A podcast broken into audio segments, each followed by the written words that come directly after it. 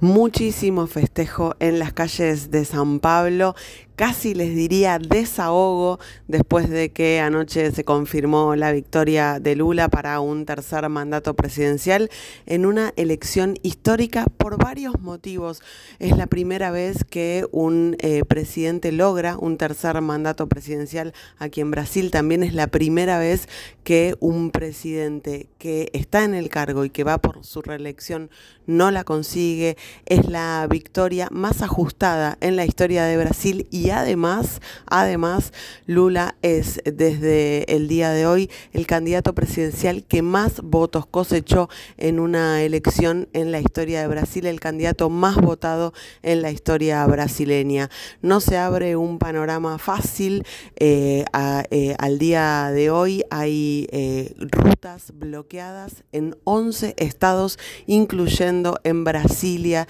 rutas bloqueadas por camioneros que son partidarios de Jair Bolsonaro, en los grupos de Telegram, eh, a donde también tiene mucha militancia digital, el actual presidente brasileño, están agitando la idea de un golpe, desconociendo el resultado de las elecciones que consideran fraudulentas. El silencio tan prolongado de Bolsonaro eh, no está ayudando a ese clima. La palabra del eh, presidente electo anoche fue muy clara en ese sentido cuando Lula se subió al escenario en la Avenida Paulista, destacó que a las doce y media de la noche todavía no había sido saludado por el presidente en ejercicio que no reconoció la derrota. Por eso el PT se dedicó durante las últimas semanas a generar lazos internacionales que salieran a sostener la victoria de Lula apenas fuera confirmada y efectivamente así sucedió. Estados Unidos, Francia, Canadá, por supuesto toda la región saliendo a saludar al presidente electo, las instituciones aquí en en Brasil el Tribunal Electoral, la Cámara de Diputados, saliendo también a validar ese resultado con eh, un escenario que se abre para una transición muy compleja. Esperan en el PT que estos dos meses que quedan hasta la toma de posesión en el cargo el primero de enero estén eh, siendo muy complejos porque creen que el bolsonarismo va a agitar aún más la violencia política en las calles y eso podría terminar desembocando en un escenario difícil el primero de enero. De hecho, muchos en el PT lo asimilan con lo que configuró Donald Trump después de perder las elecciones frente a Joe Biden, la toma del Capitolio, el clima que se vivió en esos meses en Estados Unidos. Veremos cuál es eh, el, el próximo paso del presidente Bolsonaro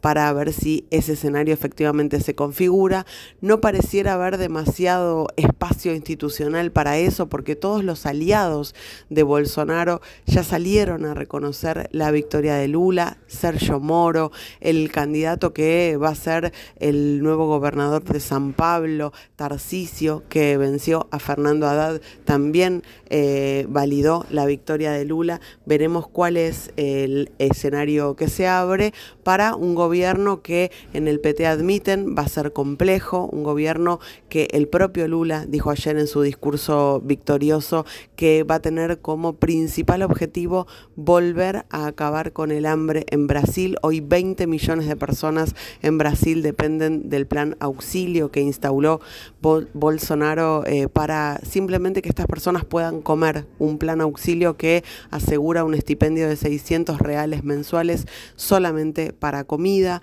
Dijo Lula, esa va a ser su prioridad. Un discurso muy moderado en el que habló también de gobernar para eh, todos los brasileños y las brasileñas, no solo para quienes lo votaron. Y de hecho, hablando con el expresidente uruguayo Pepe Mujica, ayer nos decía que eh, a Lula lo van a criticar eh, los de izquierda porque van a eh, decir que es un tibio y los de derecha porque van a decir que es un populista, pero que él va a tener que gobernar desde el centro porque esa es la única posibilidad para eh, que el gobierno pueda avanzar, sea exitoso y sobre todo pueda intentar calmar un poco la gran polarización que vimos en esta elección y que está presente en cada momento en la sociedad brasileña.